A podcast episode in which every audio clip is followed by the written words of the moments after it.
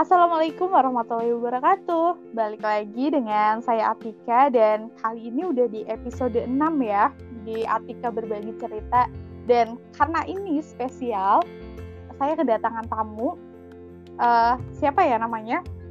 Suruh kenalan. Halo. Kenalin. Halo. Viva Rahmatika. Halo Kak. Dan Kak Afifa ini seorang konten creator dari Malang ya Kak? Iya betul. Iya, jadi ceritanya kita itu kenal di 2018 ya Kak. Kita kenal sama-sama tergabung di satu komunitas dan sampai sekarang. Iya, sekarang kita masih kontakan WA, Instagram. Terus sampai sekarang kita join podcast bareng. Iya, tadi kita habis rekaman di podcastnya Kak Viva dan sekarang podcastnya saya. Dan kali ini kita bakal bahas nggak jauh-jauh nih Kak tentang konten kreator juga, tapi kita akan sedikit uh, lebih luas. Jadi aku okay. mau tanya dong Kak, apa sih yang bikin Kak Afifah mau berkarya sampai sekarang? Apa yang mendasari Kak Afifah untuk jadi konten kreator? Oke, yang mendasari untuk jadi content creator itu awalnya ngerasa kalau Instagram itu biasa aja gitu kan. Maksudnya kita scrolling scrolling terus kita kayak nggak tahu arah gitu kan sampai berjam-jam main Instagram. Paling-paling ya upload foto pribadi gitu kan ataupun upload foto-foto yang punya momen sama teman-teman gitu. Tapi lama kelamaan itu ngerasa kok gini-gini aja gitu kan. Terus sampai pada satu titik uh, kita disuruh ini ya kak Tik mengenali diri kita. Kita itu sukanya di mana passionnya di mana dan dari passion itu bisa nggak kita bermanfaat buat orang lain gitu kan? Buat banyak orang di luar sana yang pasti butuh.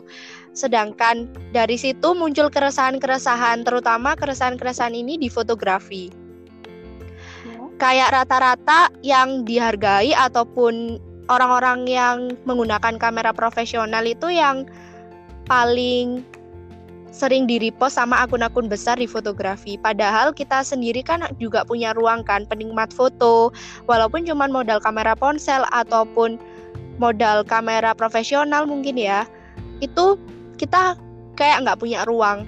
Dan dari situ akhirnya sampai bikin akun namanya Pejalan Fotografi. Dari situ siapa pun bisa mengirimkan fotonya untuk dijadikan konten di PF. Jadi aku singkatnya PF ya Kak Tik, kayak apa namanya biar singkat gitu kan. Karena perjalanan fotografi kan juga terlalu panjang gitu kan. Jadi lebih ke PF gitu. Dan dari situ kenapa kok kita nggak bermanfaat buat orang lain gitu. Biar ilmu-ilmu fotografi itu bukan cuman buat diri kita sendiri, tapi orang lain itu juga bisa belajar gitu kan walaupun cuma modal HP atau kamera ponsel. Iya, ini setuju banget sih Kak. Apalagi ketika kita melihat Instagram ya, banyak banget eh, konten-konten negatif yang apa ya bertebaran. Dan kita bisa lihat lah maksudnya apa ya dari selama ini tuh banyak yang lebih lebih viral. Itu justru yang kayak gitu kayak gitu. Kenapa?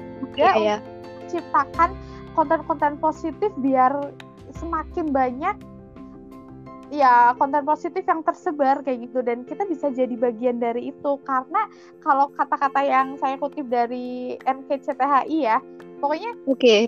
kita lempar ke lautan sekalipun itu akan menimbulkan ya setidaknya setitik gelombang lah kayak gitu. Kalau nggak salah gitu. Pokoknya walaupun sekecil apa pun yang bisa kita lakukan itu pasti berdampak. Jadi salah satunya kita bikin konten ini untuk menebarkan kebermanfaatan itu ya kak. Iya betul. Kalau misalnya mengutip katanya di NKCTHI itu yang paling berkesan ya buat aku itu kayak setiap pagi itu kan berganti kan Kak Tik. Iya. Dan kita juga jangan lupa pulang gitu. Kalau misalnya kita belum mampu juga jangan jadi beban buat orang lain gitu kan. Ya, ya kenapa kok misalnya enggak kalau misalnya kita bisa bermanfaat ataupun berdampak buat orang lain walaupun itu menurut kita langkah kita itu kecil atau bahkan nggak terlihat. Tapi bagi orang-orang yang baru tahu itu kan kayak sesuatu hal yang luar biasa bahkan di luar dugaan juga kan. Iya betul banget sih. Jadi kayak kita nggak pernah tahu jangan-jangan dengan konten yang kita ciptakan sesederhana itu itu bisa merubah orang lain kayak gitu. Mungkin terdengarnya klise banget ya tapi itu nggak mustahil loh kayak misal orang lain melihat konten kita terus tiba-tiba mereka terinspirasi untuk bergerak juga untuk membuat konten juga itu kan kita nggak ada yang tahu kayak gitu. Dengan hal-hal yang kecil yang bisa kita lakukan itu bisa jadi berdampak besar untuk mereka kayak gitu. Dan betul banget. untuk uh, kita lanjut ke pertanyaan berikutnya ya kak. Oke siap. Jadi untuk Kak Afifa sendiri, apa sih yang bikin Kak Afifa konsisten bikin konten sampai sekarang? Saya yakin deh, untuk bikin konten itu kan nggak gampang ya. Dan uh, alhamdulillah nih, ini berarti kakak mulai buat konten sekitar 2018 ya. Kita startnya hampir sama. Iya, untuk di PF-nya itu emang 2018 kan, sebelum beralih ke akun pribadi. Iya betul. Itu di iya sih saya juga ngelihatnya di akun pejalan fotografi itu termasuknya salah satu yang paling konsisten dari awal ya kayak karena kan dulu kita dikasih pilihan terharu. Iya terharu. Kita sedikit kembali ke 2018 jadi dulu itu kita gabung ke satu komunitas. Kita sebut aja lah ya. Oke. Okay. nggak apa-apa sebut aja sebut aja. Uh, komunitas Youth Ideal dan kebetulan waktu itu kita bareng ya kak kita iya. ada satu ya satu keluarga lah. Kita jadi satu keluarga. Dan di situ Kak Viva bikin bikin akun perjalanan fotografi. Kalau saya kan lebih uh, ke akun pribadi ya. Jadi tulisan-tulisan saya memang dari dulu dari awal udah di akun pribadi. Kalau Kak Viva ini di akun pribadi sama di akun pejalan fotografi. Dan saya melihat Kak Viva salah satu yang konsisten dari dari awal kita sekarang kayak gitu. Jadi kayak ketika momen-momen itu diingat lagi kok iya ya ternyata kita bisa sebertahan ini kayak gitu. Bisa oh alhamdulillah sejauh ini. Padahal dulu kita nggak nyangka ya kak kayak untuk kita bisa bertahan bikin konten tiap hari itu tuh rasanya kayak aduh. Aduh capeknya luar biasa ya sampai nggak tidur. Iya kadang kayak apa ya ketika ketika nggak ada ide sama sekali itu kita malah jadinya aduh ini gimana sih? Kayak gitu. Tapi semakin kita dibikin enjoy ternyata ya bisa berjalan juga ya kak. Jadi untuk bikin konten ternyata itu kita apa ya untuk bisa konsisten kita nggak cuma butuh ide-ide kreatif tapi kita juga butuh rasa enjoy. Enjoy itu walaupun kita terpaksa juga tapi kalau kita ingin enjoy terpaksa itu kayak gimana kak Dik? Ada ya? Enjoy terpaksa. Iya ya. Ya gitu lah kak. Tapi seru ya gak sih? Iya kayak walaupun kepepet kayak gitu kepepet paksa tapi ya tetap dilakuin kayak gitu. Lah kalau kak Viva gimana sih kuncinya untuk konsisten? Kalau misalnya ini mengutip kata mentor juga ya Kak Tik, aku sebut aja ya. Iya. Oke, okay pengutip katanya mentor juga Kak Fardiandi itu dulu waktu awal-awal. Jadi di awal-awal Desember 2019 itu Afifa baru mulai bikin konten yang serius fotografi. Terus uh, ada challenge ya tiga bulan lah untuk ngonten gitu ya. Karena itu challenge-nya itu tertuju ke diri sendiri jadi mau atau enggak kita melakukan konten itu. Katanya Kak Fardi, kalau misalnya kita melakukan yaitu feedbacknya akan kembali lagi ke diri kita sendiri. Dan dari situ akhirnya kayak semacam terpacu semangatnya bikin konten di Desember terus akhirnya berlanjut sampai Januari dan di Desember itu masih followersnya Afifa itu masih 1400-an kalau nggak salah dan itu masih apa ya Kak Tik masih nggak tahu mau bikin konten fotografi yang kayak gimana. Dan dari situ akhirnya Januari, Februari, Maret tiga bulan itu coba konsisten bikin konten satu minggu itu dua kali selama tiga bulan. Dan intinya apa?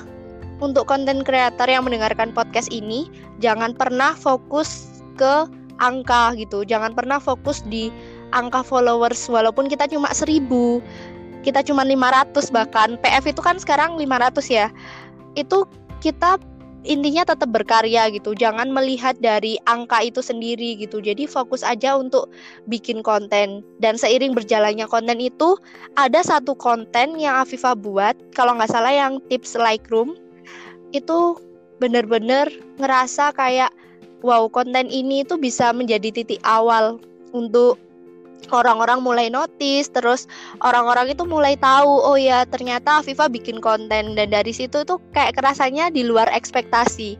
Jadi kayak di luar dugaan gitu. Dan untuk bikin konten sendiri itu emang kadang capek kadang kita nggak tidur kan. Atau bahkan kita satu hari sebelum itu kita baru bikin. Kadang Kak Tika mungkin ngerasain ya. Kayak misalnya sore bikin untuk di post malam kadang kan kayak gitu kan. Ataupun beberapa minggu kita bikin terus baru diposting gitu itu akan beda rasanya ketika di prepare ataupun dipersiapkan.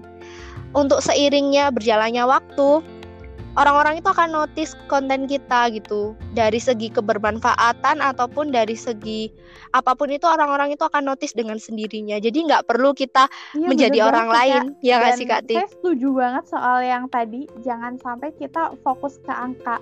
Jadi angka ya biar angka itu bonus nggak sih? Kayak apa ya? Kita kan ingat ya tujuan kita untuk bikin karya itu apa, untuk bikin konten itu apa. Kalau kita udah ingat tujuan kita dan tujuan kita itu bukan melulu soal followers atau likes dan dan sebagainya soal angka kayak gitu, itu tuh kita akan lebih semangat untuk melakukannya ya kan kak kayak misal walaupun like-nya sedikit, komennya sedikit kayak gitu, kita akan tetap mau bikin konten. Jadi kalau biar kita nggak capek capek sendiri kayak gitu itu jangan terfokus ke angkanya. Karena angka itu kan sesuatu yang itu di luar kendali kita. Kita nggak bisa kendalikan. Kalau kita berusaha mengendalikan sesuatu yang nggak bisa kita kendalikan wah bisa-bisa kita, kita sendiri yang berantakan kayak gitu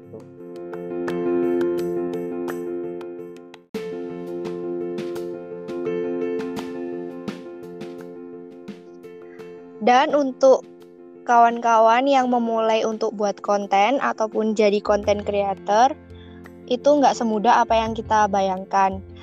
Pokoknya kita jangan fokus sama omongan orang lain. Ketika kita fokus sama omongan orang lain, itu kadang kan ngebuat kita mikir atau ngerasa kayak, wah ini tantangan yang mengganggu pikiran gitu kan. Tapi di sisi lain, kita harus apa ya memfilter lah. Intinya jangan semua semua itu diambil gitu omongan orang lain. Apalagi omongan orang lain yang nggak mengenal kita. Katika pernah nggak ngalamin kayak gitu? Ada omongan orang lain dan orang itu tuh sebenarnya nggak tahu kita tapi omongan itu ngebuat kita sakit hati atau entah apa ya semacam jadi membuat kita ber berkarya. Pernah sih maksudnya kayak ya perjalanan dua tahun ini bisa dibilang kayak uh, nano-nano ya. Kadang ada orang yang uh, mereka ngejatuhin kayak gitu. Tapi justru saya agak lebih nggak nyaman ketika dapat pujian jujur aneh ya aneh. Tapi saya merasa ketika saya dipuji itu justru kayak malah saya tuh kayak menyangkal gitu loh. Kayak enggak lah gue kan nggak gitu kayak gitu. Oh iya mungkin itu bagus ya tapi ada kalanya untuk ya udah ketika kita dipuji ya kita terima aja tapi kita harus uh, tetap jaga niat kita. Niat lurus kita kalau pujian itu bukan buat kita pujian itu cuma buat Allah. Tapi ketika orang lain menilai kita di, uh, wah tulisannya bagus ya wah fotonya bagus ya ya kita terima aja kayak gitu. Nggak terlalu yang dibikin stres gimana kayak gitu. Karena saya tipikal orang yang ketika dipuji tuh kayak saya kayak menyangkal ah nggak gitu ah kayak gitu. Itu iya iya. Kayaknya aku juga kayak gitu sih kak dik. Kayak nggak mungkin gitu kan? Iya kayak dan itu justru malah kita jadi cenderung remehin diri kita sendiri nggak sih kak? Iya kayak misalnya takutnya kita tuh semakin cepet puas diri. Iya dan kita belajar ya nggak sih? Iya dan itu tuh sebenarnya ya ada sisi baiknya. Pokoknya sesuatu yang seimbang itu pasti ada sisi baiknya. Tapi ketika kita udah berlebihan gitu itu pasti nggak baik. Dan ketika kita menyangkal semua pujian dari orang lain itu biasanya kita akan jadi meremehkan ah aku nggak gitu kok kayak gitu. Terus iya benar terus ngerasa rendah. Akhirnya ujung-ujungnya kita akan ngerasa nggak berharga kayak gitu padahal kalau kalau kita dipuji ya it's okay. Itu cuman pujian kok kayak gitu. Yang penting kita jaga niat lurus kita kayak gitu. Itu justru okay. bikin saya ngedown malah pujian kayak gitu. Jadi kalau tapi sekarang kalau misal ada pujian kayak gitu ya apa ya ya diterima kayak gitu. Kalau dulu dulu tuh kayak kayak penyangkalannya itu kuat banget kayak gitu. Terus kalau ada yang dibully dianggap remeh kayak gitu. Sekarang udah lebih santai sih maksudnya oh udah biasa kok kayak gitu. Mungkin dulu dulu awal awal ya baper sih kayak apa ya jadi ngedown ya itu sekarang ya nggak nggak terlalu ngefek sih. Karena fokusnya udah beda ya kak Tik. Iya. fokusnya sama karya kan? Iya bener. Dan ini yang akan membedakan kita kan kak? Ketika kita fokusnya ke karya kita kita omongan orang lain itu ibaratnya kayak keluar masuk aja kayak gitu. Terus nggak apa ya nggak kita ambil pusing kayak gitu. Dan ini yang uh, sekitar seminggu yang lalu saya ikut kelas salah satu kelas dan itu pematerinya itu bilang kalau kita mau mengendalikan orang lain agar suka ke karya kita itu nggak bisa. Karena memang karya ini ya tulisan foto itu semuanya tuh seni yang relatif banget penilaiannya itu nggak bisa saklek kayak satu tambah satu sama dengan dua kayak gitu. Pasti iya oke. okay. gitu ada yang menurut saya mungkin bagus menurut Kavi enggak kayak gitu. Itu kan semuanya tergantung selera dan selera itu selalu dipengaruhi sama uh, pola pikirnya mereka pengalaman mereka kayak gitu. Jadi bebasin aja audiens kita untuk suka atau enggak kayak gitu.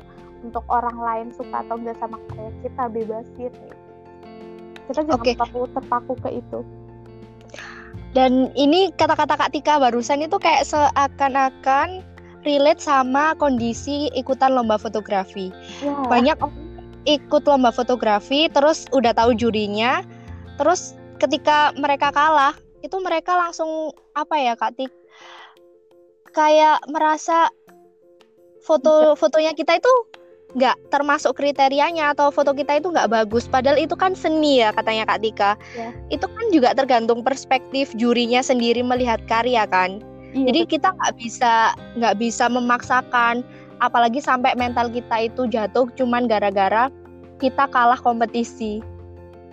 Iya benar banget.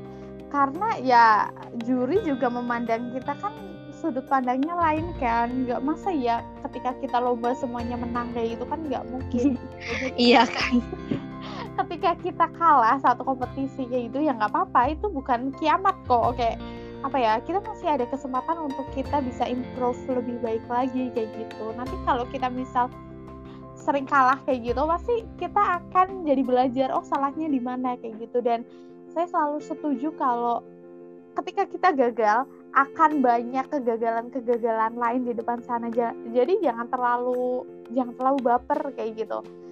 Biar ketika kita gagal di tempat kayak gitu tuh kita udah nanti kebal kayak gitu. Habiskan jatah gagal kita gitu katanya. Oke mumpung masih muda ya.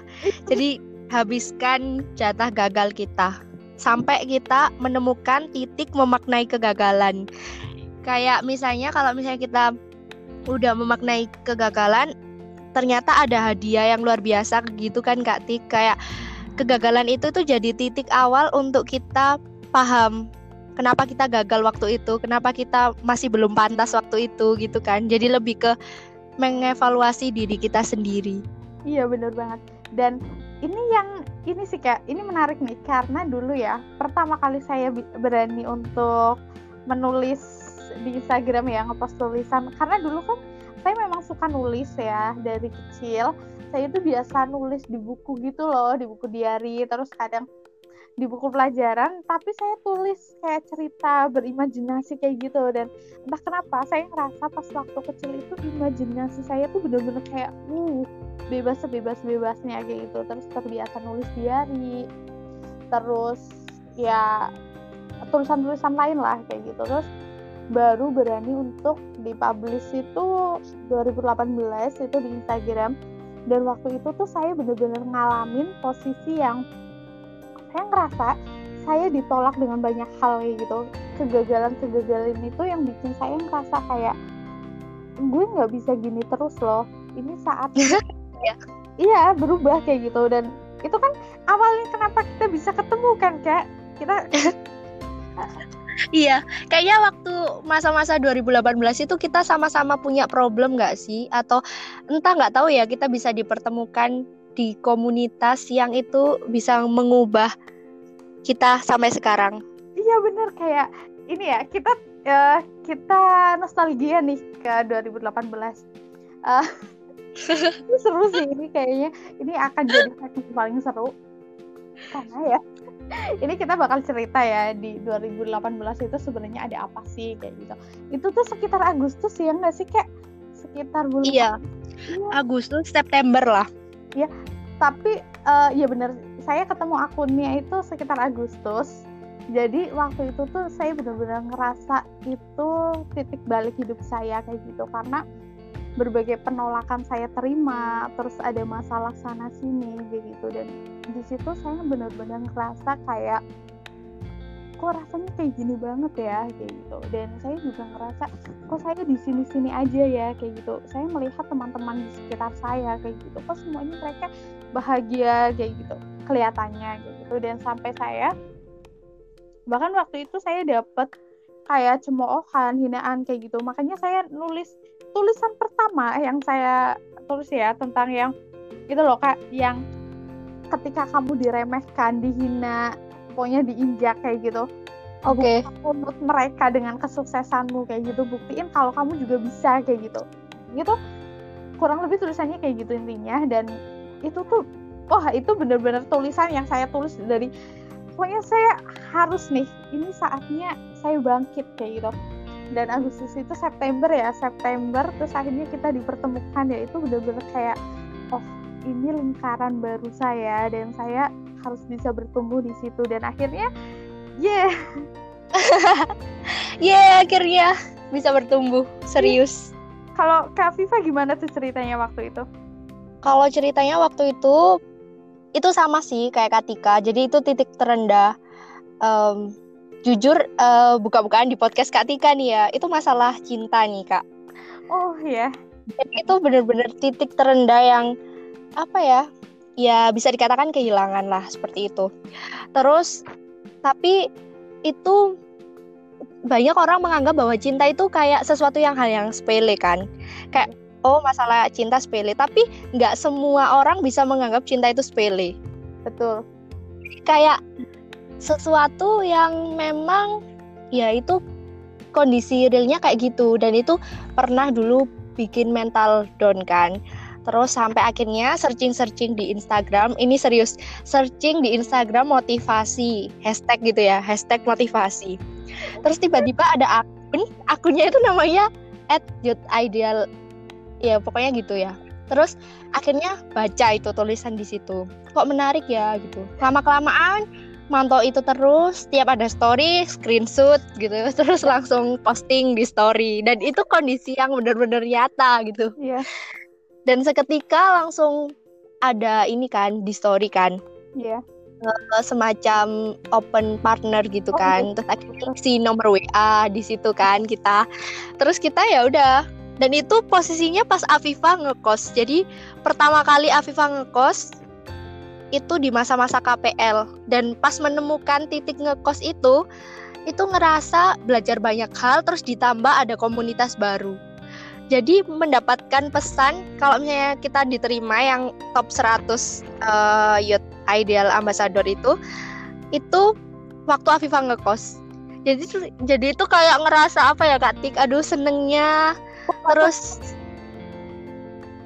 Iya, langsung ngerasa kayak seneng terus punya teman baru dan di seluruh Indonesia ya, nggak hanya kota-kota tertentu. Dan akhirnya dari situ itu yang sama sekali nggak bisa dilupain. Uh, itu sama sih kayak aku sama ya waktu itu tuh uh, waktu 2018 itu saya juga baru pindah ke Jakarta. Jadi itu awal-awal di Jakarta sih. Wow. Kita sama ya kita sama hampir sama. Ya jadi kayak apa ya kok bisa pas gitu. Dan sejak itu ya saya juga percaya sih ketika apa ya ketika kita mau berniat baik kayak gitu pasti Allah tunjukin ke kita dengan lingkungan iya, betul. yang mendukung kita kayak gitu. Dan itu benar-benar bikin kita bertumbuh ya kayak kenal sampai sekarang ya kita masih kontek-kontekan sama yang lain kayak gitu. Itu kan rasanya kayak wah gitu.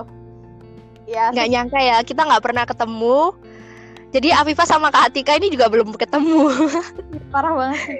Kita belum pernah ketemu dan tapi kita ngerasa terkoneksi kayak gitu dan nggak tahu sih apa yang bikin kita terkoneksi tapi intinya ya kan kayak rasanya kayak ya nyambung iya. kayak gitu walaupun kita memang belum pernah ketemu kayak gitu jadi rasanya seru ya kalau misalnya flashback di tahun itu jadi kayak kita sama-sama berterima kasih di tahun 2018 kita menemukan ibaratnya hadiah gitu ya yang dikirim ya. Iya kan dikirim Allah sama kita terus kita bisa bertumbuh lewat lewat komunitas itu dan kita bisa saling terkoneksi sampai sekarang. Iya, sampai sekarang. Dan ini 2020, ini udah mau Agustus, berarti kita udah mau dua tahun. dan kita juga punya mimpi-mimpi yang harus diselesaikan resolusi di 2020 ya kan? Betul banget. Ya, dan doakan juga ya buat teman-teman kita mau semoga dengan kita berkarya kita bisa semakin bermanfaat buat orang lain. Amin. Ya, ketika kita berkarya yang paling kita rasakan itu karyanya ke kita sendiri ya kayak kayak kebermanfaatan itu bakal kembali ke kita kayak hmm. kita bikin konten yang itu isinya sebagai pengingat diri kita kayak gitu walaupun orang lain juga bisa jadi pengingat untuk mereka tapi ya intinya itu jadi pengingat diri kita kembali ke kita lagi gitu Iya kayak sesuatu yang kita tulis itu sebenarnya buat diri kita sendiri awalnya. Tapi kalau misalnya itu bisa bermanfaat buat orang lain itu kan kayak bonus gitu ya kan Kak Tik. Ya, dan itu Jadi ya Iya. Iya, jadi apa ya? ya gitu intinya ketika kita melakukan kebaikan kebaikan itu akan kembali ke kita kok. Jadi jangan pernah takut untuk berbuat baik. Intinya gitu. Terus ya. kak uh, ada pesan penutup nggak? Oke pesan penutup lebih ke ini ya penikmat foto di mana pun yang mendengarkan podcast ini intinya jangan pernah berhenti bermimpi gitu. Kan mimpi itu kan gratis. Tinggal kita mau apa enggak melakukan itu. Tinggal kita mau apa enggak untuk beraksi gitu. Jangan sampai kita menunda-nunda gitu. Ada beberapa kawan-kawan di fotografi yang oke okay, mau punya kamera dulu gitu. Mau punya kamera canggih dulu baru berkarya. Itu udah telat. Jadi walaupun kita cuma modal kamera ponsel kita ada kamera ya udah maksimalkan itu untuk berkarya gitu. Siapa tahu foto-foto dari kita bisa kita jual di website kan. Terus juga bisa bermanfaat untuk kompetisi fotografi atau mengabadikan untuk foto book kita sendiri. Kita bikin album foto dalam satu tahun jepretan kita sendiri gitu. Intinya jangan pernah berhenti untuk punya mimpi gitu. Dan kalau misalnya udah punya mimpi ya udah pasrahkan itu semuanya ke Allah.